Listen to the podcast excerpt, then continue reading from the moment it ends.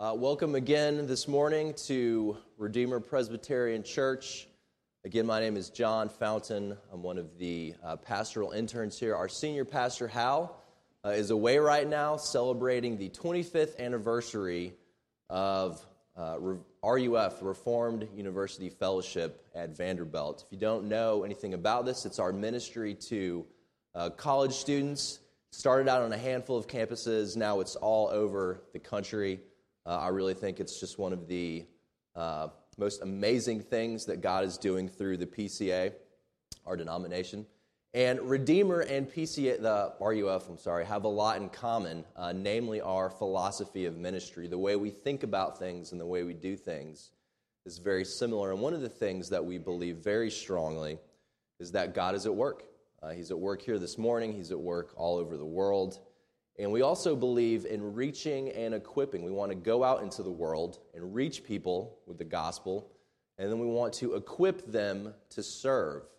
And so that's why I'm standing up here in front of you this morning, because of our, our philosophy of ministry. Uh, this is an opportunity for me, someone who's getting ready to go to seminary, to exercise uh, some of the gifts that I may or may not have. Um, I'll let you be determinant of that later on. Um, But we've been looking at the book of Psalms uh, for the past number of weeks, and the Psalms can be broken down a number of different ways. Uh, some would say there are three or maybe five different categories of Psalms. There are Psalms of praise, there are imprecatory Psalms, uh, there are messianic Psalms, there are occasional Psalms that were written for specific purposes, and there are Psalms of wisdom. The psalm we're going to look at this morning, Psalm nineteen, uh, it's kind of hard to say which kind of psalm this is. There's lots of wisdom in it.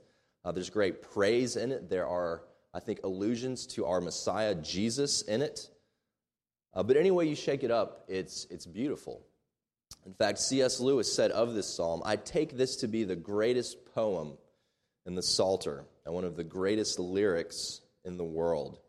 Uh, so join with me as I read this. It's printed for you in your bulletin, or if you have a Bible or electronic device with you. Um, Psalm nineteen, to the choir master, a psalm of David. The heavens declare the glory of God, and the sky above proclaims his handiwork.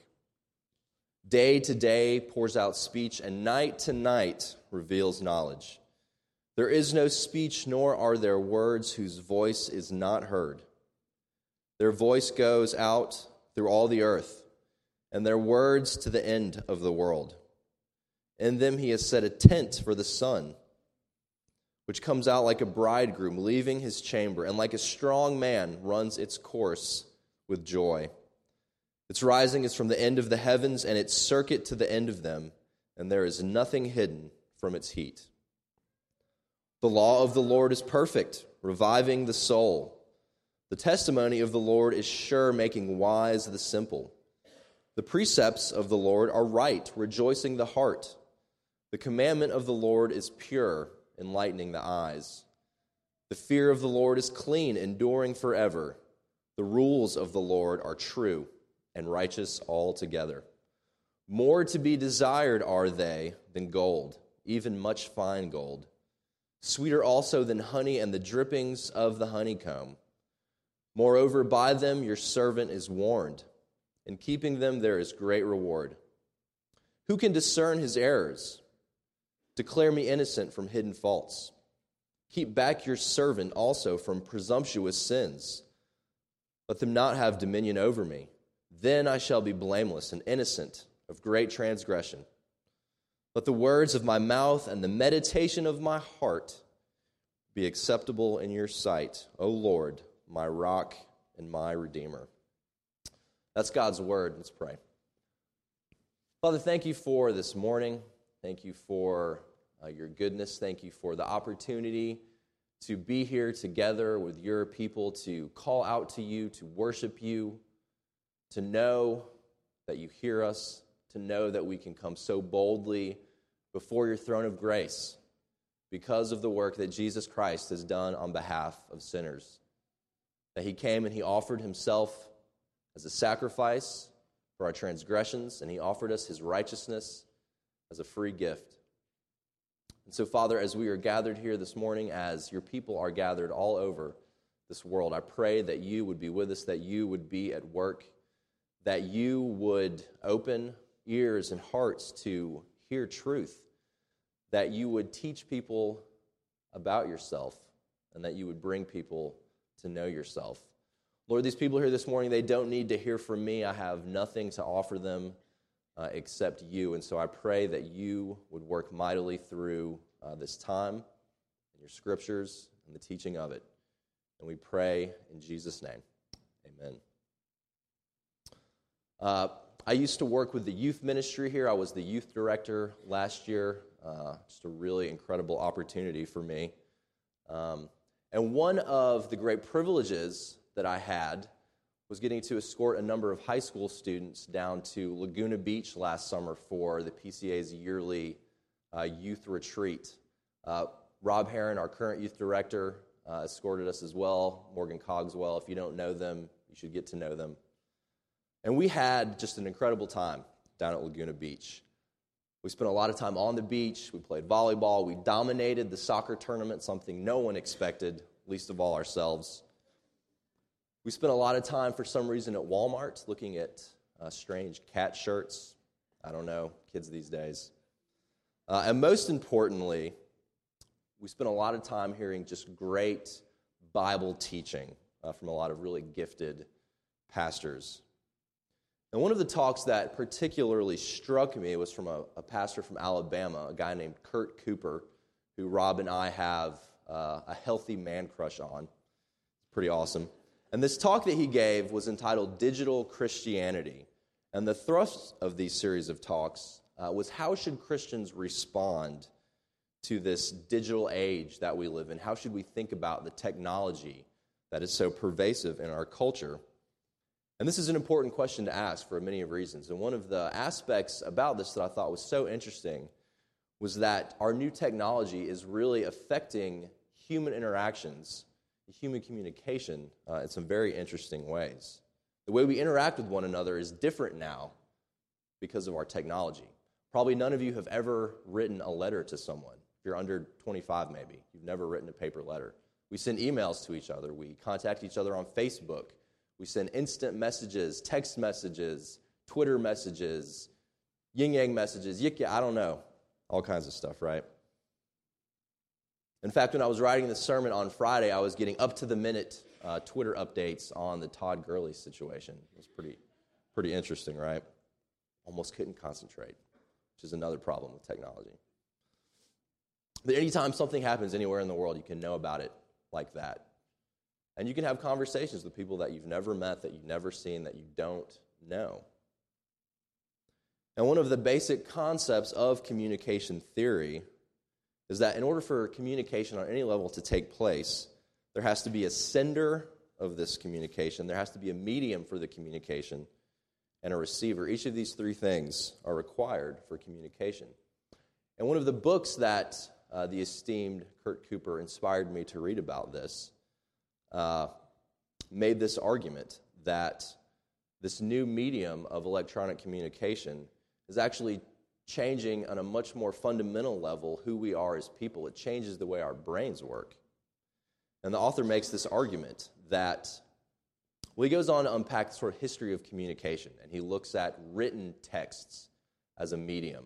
And what scientists are finding is that when we learn things from written text, reading paper books, Uh, there are certain kinds of patterns, uh, synaptical connections in our brains that are formed that are very conducive for deep thinking, for critical thinking, for concentration, for analyzing, and for reasoning.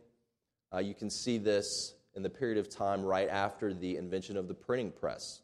All of a sudden, people all over the world have access to written texts, and as a direct result of that, uh, there are all manner of ideological, intellectual revolutions that take place all over the world. Now, conversely, if we look at the way electronic communication affects human brainwaves, it forms very different patterns in our brain, patterns that are actually uh, prohibit the other kinds of patterns from happening. And so it creates much shallower thinking. It's the name of one of these books, The Shallows. Uh, it creates incoherent thought patterns. They're scattered and they're jumpy. So why, why do I say all that? Um, was an important principle here, that different mediums, different means of communication produce different results, even if that's not the intention. And that's exactly what we see in our text this morning, but on a much more significant scale, because we're looking at the mediums through which God communicates to us. The God of the universe is a God who has revealed himself, and that self-revelation evokes a response from those who are the recipients of the revelation. And God has revealed himself to us through different mediums, and those different mediums produce different results. And so I'd like us to consider this morning that the Creator God of the universe, who has revealed himself to mankind through his creation, this is one of his means, has also revealed himself to us through his word as a covenant Lord. So we're going to look at these two different mediums of God's communication. First, we'll see that, again, God has revealed himself in his creation to be the creator so that all humankind might have a knowledge of him. And second, we'll see that God has revealed himself in his word not only as a creator but also as the covenant Lord of his people. And after we look at these two mediums of God's communication, we'll take a few minutes and consider uh, what, what does this mean for us? How ought we to respond to God's self-revelation? So let's look, first of all, at how God reveals himself to us in his creation. In verse one and two, David writes, "The heavens declare the glory of God, and the sky above proclaims his handiwork. Day to day pours out speech, and night to night reveals knowledge." Human beings have always been uh, fascinated with the world they live in. Uh, they've been compelled to wonder, amazement, even fear at times, as he considers his surroundings, especially the vast expanse of the heavens above him. And I think each of us at one time or another has gazed up into these heavens, the night sky, to the seemingly immeasurable expanse of stars without number, each of those stars representing distant galaxies with planets of their own. Or perhaps, maybe as children, hopefully not as adults, you've gazed into the sun, foolishly, um, and you've experienced the pain of its overwhelming intensity, its light and its heat. And so I think it's impossible for us to behold these everyday aspects of our life without a certain sense of reverence and veneration if we think about them with any depth of thought. Uh, and I think it's not difficult for us to understand, even in our modern context, why that many ancient peoples actually worshipped the heavenly bodies, because they're so captivating, uh, and they're utterly magnificent to behold. Additionally, I think it's safe to say, whether you've actually thought about this or not, that we find a great sense of comfort and stability in the regular rhythms of day and night, in which we behold the stars and the sun. So before the pervasive use of electricity in human society, human life revolved around the rising and the setting of the sun.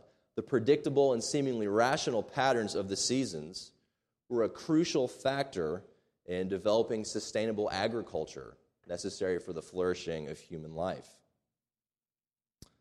And so although our modern technological societies are much less dependent upon these cycles, they are still largely determinant of human behavior.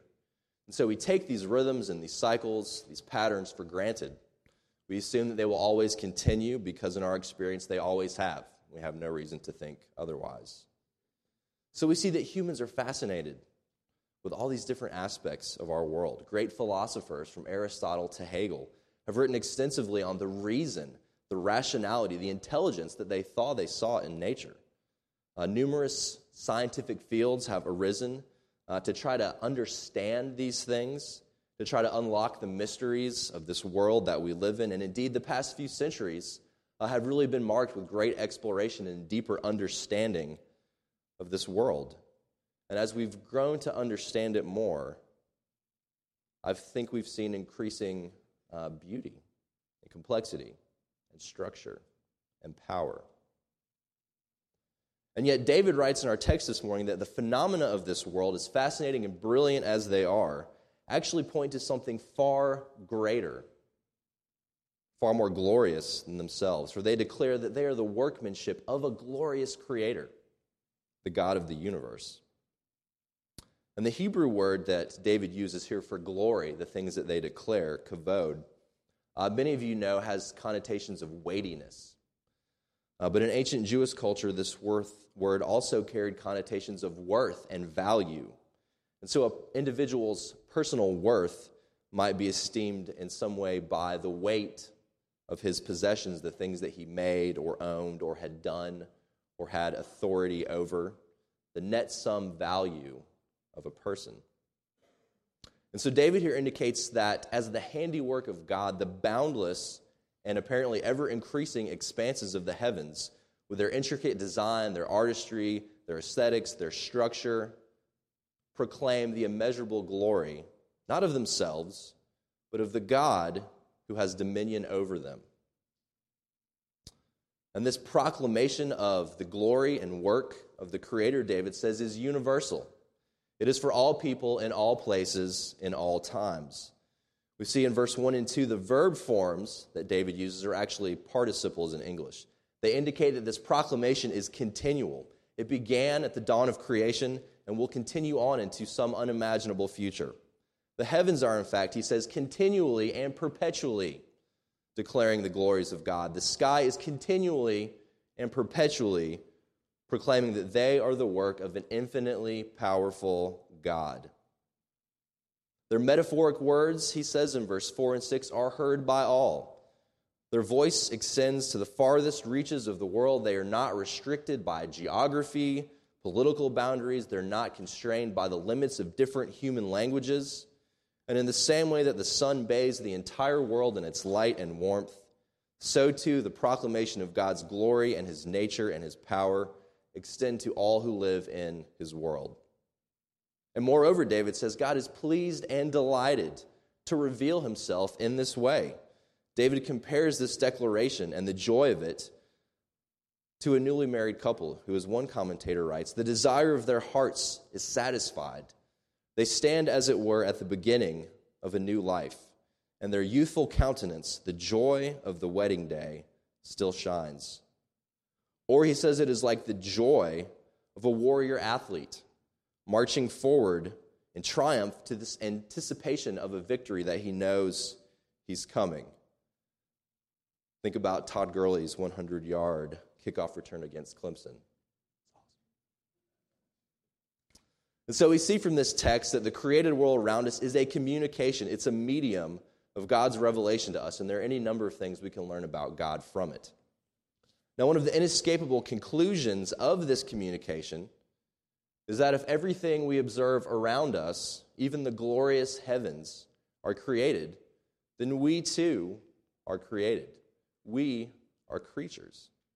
And if everything around us exists to proclaim with praise the excellencies of their Creator, then we too are created for just that purpose. But there is a problem, if we can speak that way, with this communication. Only the problem is not with the sender, it's not with the medium, but it's with us, the receivers. And so we have, as your sermon title and pop culture reference suggests, a failure to communicate. The Apostle Paul tells us that although God plainly reveals himself to us as our Creator, we willfully reject this revelation. He says that although mankind has clearly perceived this truth, we refuse to honor God or give thanks to him, and we suppress this truth in unrighteousness. Why would we do this? I think the reasoning goes something like this. If there is a Creator who gives life and breath to all men, and I'm his creation, then there is some sense in which I am accountable to my Creator for my life and the things that he has given me. And we, as fallen human beings, naturally reject the sense of accountability. A few weeks ago, Hal preached on Psalm fourteen, in which David said, "The fool says in his heart, there is no God." The word here David uses for God means the God of justice, the God who will judge sin and call men to account for their lives. This is the God that we foolishly reject. This is the God we deny, not God in some generic idea an ideal sense. And you'll notice the atheists never argue against the idea of God. They argue against the God of the Bible, the God who is creator and has dominion over you. We reject this God quite simply because I think we just want to do what we want to do. And if you think about it on some level, isn't that what you want out of your life? You just want to do what you want to do, and you don't want anyone to interfere with that. You just want what you want.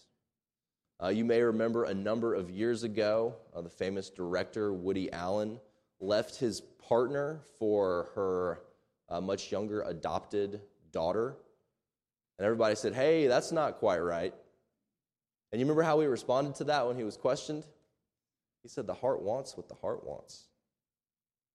Now, maybe and hopefully none of us here today are Woody Allen, uh, but your heart still wants what your heart wants, doesn't it? It wants to do with his money what it wants to do. It wants to do with your Saturday nights what you want to do, or Saturday afternoons. It wants to do with the internet what it wants to do with the internet. It wants to get from people and relationships what it wants to get. And it doesn't want God or anyone else telling it that some of those things at best are not helpful and at worst are downright evil. Our hearts want what they want, but they are deceitful, they are foolish, and apart from God's grace, they want anything but to submit to their creators. And so we see in this first media of communication that God reveals himself plainly to us, so that even though we repress that truth, we are without excuse. And so when God calls us, when our Creator calls us to give an account for the lives that he has given us, there will be no one who can say, I didn't know. And this would be the state of mankind, consigned to live in willful ignorance and rebellion, each doing what was right in our own eyes, if God had left us to our own designs. But he is not. God is rich in mercy and love, and he has given us another communication, another revelation in himself that declares him not just to be our creator, but also our covenant Lord, a Lord who is calling a people to himself from every tribe, tongue, and nation. And we'll see that beginning in verse seven. David writes, "The law of the Lord is perfect, reviving the soul. The testimony of the Lord is sure, making wise the simple. The precepts of the Lord are right, rejoicing the heart. The commandment of the Lord is pure, enlightening the eyes. The fear of the Lord is clean, enduring forever. The rules of the Lord are sure and righteous altogether." Now, David here speaks of the law in a broad sense, not just the Ten Commandments, as we might think, um, but he means here God's entire verbal and inspired Uh, instruction to his people. In David's time, this would have been probably the first five books of the Bible, the Torah or the Pentateuch. Uh, but for us here today, it's the complete revelation of God, the Old and New Testaments, what we call the Bible. He further references this in verse eight and nine, highlighting different aspects of this instruction. There are precepts, there are testimonies, there's witness, there are commandments, and there is a fear of the Lord. He gives different attributes of this instruction. It's righteous. It's clean, it's pure, it's perfect. And this revelation does essentially two things. It actually engages the recipient so as to produce a change because it is alive and it is active. And also it gives further indication about the nature of our God. So again in verse seven we read that this law of the Lord revives the soul. It makes wise the simple. And in verse eight, it enlightens the eyes. Now, the implication of these statements is that apart from this law, there is something about our souls that is in fact not alive, but needing life. There is something about us that is not wise, but foolish, needing wisdom. And there is something about our eyes so that though they see, they don't see, and they need to be opened. They're unable to perceive the true reality of this world around us. And these pictures that God, or that David here gives us, uh, allude to a truth everywhere attested to in the Bible, that mankind is spiritually blind and spiritually dead in his sinful and rebellious nature, that we need new eyes, we need a new heart. In fact, we need a new life. We need to be born again. and this only comes from our Creator and covenant Lord. Uh, one of the ancient philosophers, Plato, talked about human existence uh, in his work, The Republic, and one of the ways he talked about it was, it was as if he said, we lived in this cave, we lived in darkness, and we were shackled, we were chained in this cave, and all we could see was the wall in front of us. And yet behind us there was a light, and in front of that light there were actors, there were forms, there were puppets going about their business. And so this is the, the real world, in a sense. And what we see in front of us is only the shadows of that reality, because we're bound, and all we can see is what's right in front of us. And I think this is actually a remarkably helpful way to think about the way many people live our lives. There are real things we can know and experience about the world. There is truth that we can apprehend because of God's general revelation to us. But because we're chained, not in real shackles, but enslaved to our sin and our willful rejection of God, we only see half-truths. We're shadows of the truth that we live in. Now, in Plato's allegory, it was the study of math and philosophy that allowed us to be free from these chains. But David here says that it's not math, it's not philosophy, or even religion as such, but it is in fact this self-revelation, the instruction of the covenant God that opens our eyes so that we can see true truth. We can see the world for the way it really is. But what exactly is it about this instruction of the Lord that unshackles us, that makes us wise, that makes us alive, that opens our eyes? And it is the revelation of the nature of God, that He is not just our Creator, as I've said, but also our covenant Lord. Notice back in verse one, David says that the creation declares that there is a God. And this is a general Hebrew word for God, El. But notice in verse seven and following, he uses a different term, a different word for God. Your English Bible will render this usually Lord in all capital letters, which indicates a Hebrew word, Yahweh. This is God's covenant name, the name by which He revealed Himself to Moses in the burning bush, saying to him, this is in Exodus seven, I am the Lord, and I will bring you out from under the burdens of the Egyptians, and I will deliver you from slavery to them, and I will redeem you with an outstretched arm and with great acts of judgment. I will take you to be my people, and I will be your God, and you shall know that I am the Lord, your God. This special revelation of God and His, His law and His word declares to God's people that He is a God who has bound Himself to them, that He is a God who will deliver them from their bondage. Now, specifically in that Exodus passage, uh, this is referring to God delivering His people from real chattel slavery in Egypt. And this is not insignificant, because God does care about the physical plights of His people. But this is actually pointing to something greater. Everything and the whole Old, Des- Old Testament is pointing forward to a greater Exodus. An Exodus in which God in the flesh, the man Jesus Christ, would deliver His people from an even greater bondage.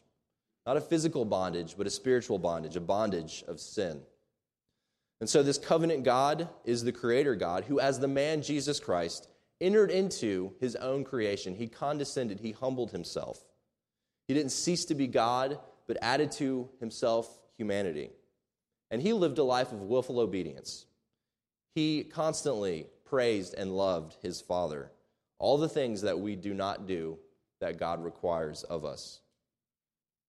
And yet, although He lived this perfect life, He died a terrible death. And He offered Himself up as a sacrifice for our disobedience. He took upon Himself the penalty for our sin, for our rule breaking, and He offers to His people instead of their sin, His own righteousness as a free gift to all who believe, as a free gift to all who will have the eyes and the ears to hear this truth. And so we see this covenant God is a Lord, a Lord who gives Himself for His people. And He invites him, and He invites you here this morning in this revelation, in the reading of it, in all of your imperfection and all of your unloveliness, to come and be washed, to come and be cleansed, to come and be made pure, to come and receive His gift of righteousness, to come and receive him as he makes you his own. So what do we do with this revelation? If God has spoken to us in these different ways, how ought we, here this morning, uh, how are we to respond to that? Well, if you're not a believer, this is speaking pretty loudly to you, because there's some sense in which you know that there's a God of the universe. There's a God who has made you, who's given you everything that you have. The very breath that you breathe is a gift from him. And yet you want nothing to do with him. Well, he offers, again, himself freely here to you this morning. And I would encourage you to think deeply about that. But there are also those of us here this morning who are already Christians, we're already believers, we've already seen this truth. And I think we need to respond in the way that David here responds. If you look at verse ten, you'll see that David responds with desire. He responds with delight. He writes that the works of his covenant Lord, the words, I'm sorry, are more to be desired than gold, even much fine gold, sweeter also than honey, and the drippings of the honeycomb. Now notice here about David that he desires the Creator, not the creation. And although he clearly appreciates the goodness of the world that God has made, and it is good, make no mistake, his greatest joy, his greatest desire, the thing he knows that will satisfy him, is a growing, deepening relationship with his God as he has been revealed in his word. James writes in the New Testament that every good thing in this world is a gift from our gracious God, and we can enjoy those things rightly as tokens of God's goodness. But they cannot be an end of enjoyment in and of themselves. Uh, I'd like to think for a minute about some of the good things that God gives us. Uh, I've used this illustration with our high school students, and it may seem a little silly, but I think there's great merit to it. Uh, God has given us food, and food is good, right? You guys like food? I think you all do. Um, food is it's delicious, right? We gather around it. We have food is the centerpiece of family gatherings, of celebrations. Uh, it's a part of merrymaking, and God didn't have to make food good. It could be really bland. It could be gross. It could taste like cardboard. It could just be something we have to do, but it's good, right? And so we're told that whatever we do, whether we eat or we drink, we can do those things to the glory of God. We can enjoy good food, right? You can enjoy a spicy chicken sandwich, and you can praise God for that because it's a token of his goodness. But if we enjoy food too much, not as a means to glorify God, but as something in and of itself to be enjoyed, we can actually become slaves to our appetites. We can become bound to that. Our God could be our belly. We could become gluttons and have all manner of disorder because of that. Or consider uh, sexual relationships, right? Sex is a great gift that God has given to his people. Uh, within the confines of a biblically prescribed marriage, monogamous, heterosexual. In fact, Paul writes that the marriage union is actually a picture of the gospel. It is actually something that indicates to us the nature of a believer's union with Christ. It indicates something to us of God's giving love for his church, for his people. It's a good gift. It's a, a beautiful thing. And yet if our sexual enjoyment, our sexual appetites become an end in and of themselves, then they become disordered, they become harmful, they become destructive. And so we see the creation is beautiful. It's enjoyable. But if our deepest enjoyment is not in God himself, then ultimately we pursue things that do not satisfy us, that cannot satisfy us. And if you're here this morning and you're pursuing joy and fulfillment in something that's not Jesus Christ, you know this. You know how empty the world can be. And we can make idols, and that's what the Bible calls these things that we pursue instead of God. We can make idols out of anything, even good things. Family, church can actually become an idol, as strange as that may sound. Sports, school, anything that we pursue for meaning and purpose and joy. C S. Lewis writes in The Weight of Glory that we are half-hearted creatures, fooling about with drink and sex and ambition when infinite joy is offered us. Like an ignorant child who wants to go on making mud pies in a slum because he cannot imagine what is meant by the offer of a holiday at the sea, we are far too easily pleased. We want the created things rather than our Creator. So in addition to desire and delight, we also see David responding here in dependence. And so you'll notice the first two sections of this psalm are these very poetic revelations, uh, descriptions of God's uh, communication to us, and yet he closes in twelve through fourteen with a prayer, a pleading to God to show him his secret faults, to restrain him from presumptuous sins, and to empower him for blameless living. So even after our eyes are opened, we can see. We can see the glories of our God. We can apprehend his love for us in Jesus. Uh, we're still prone to wonder, as the hymn says. We're prone to leave this God that we love. And just as we need God to reveal himself to us so that we may know him, we need him to continue working in us so that we may live for him. And God is faithful to do this.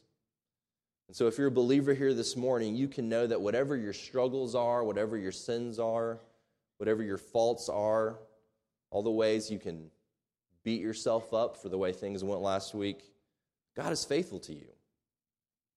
God has given himself to you, and he who began a good work in you will bring that to completion. Uh, Paul writes elsewhere that we're to work out our salvation, right? We're to participate in enjoying God, but it's his power within us that makes this possible. For the covenant God is, as David says in fourteen, our rock and our Redeemer. He is the stable and steady foundation for every aspect of our lives. In fact, to build our lives on anything but this rock, Jesus said, is to build your life on quicksand. It's unstable, it's unsteady, it will not support you when the storms of life come. But he's also our Redeemer. He's the one who rescues us from our sins. He rescues us from our failures. He rescues us from ourselves.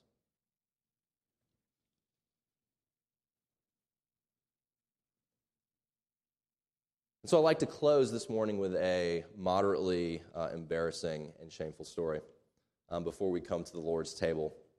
Uh, I'm somewhat of a procrastinator. I don't know if anybody here can relate to that character flaw.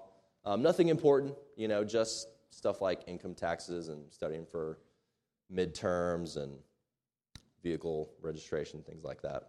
Um, but a little while ago, I realized that the tread on two of my tires was starting to wear down. Um, it wasn't quite at those little markers yet, but it was getting there. So I knew I needed to get some new tires. All right, but they weren't that worn. It wasn't that bad yet. There wasn't an immediate need I didn't perceive. Uh, so I could wait a little while to get some new tires. And so I waited. And then, of course, the worries and the cares of life came into my mind, and my need for new tires went out of my mind. Uh, and occasionally I would remember that as I got into my car, I was driving in the rain or something. Oh, hey, you need to get new tires.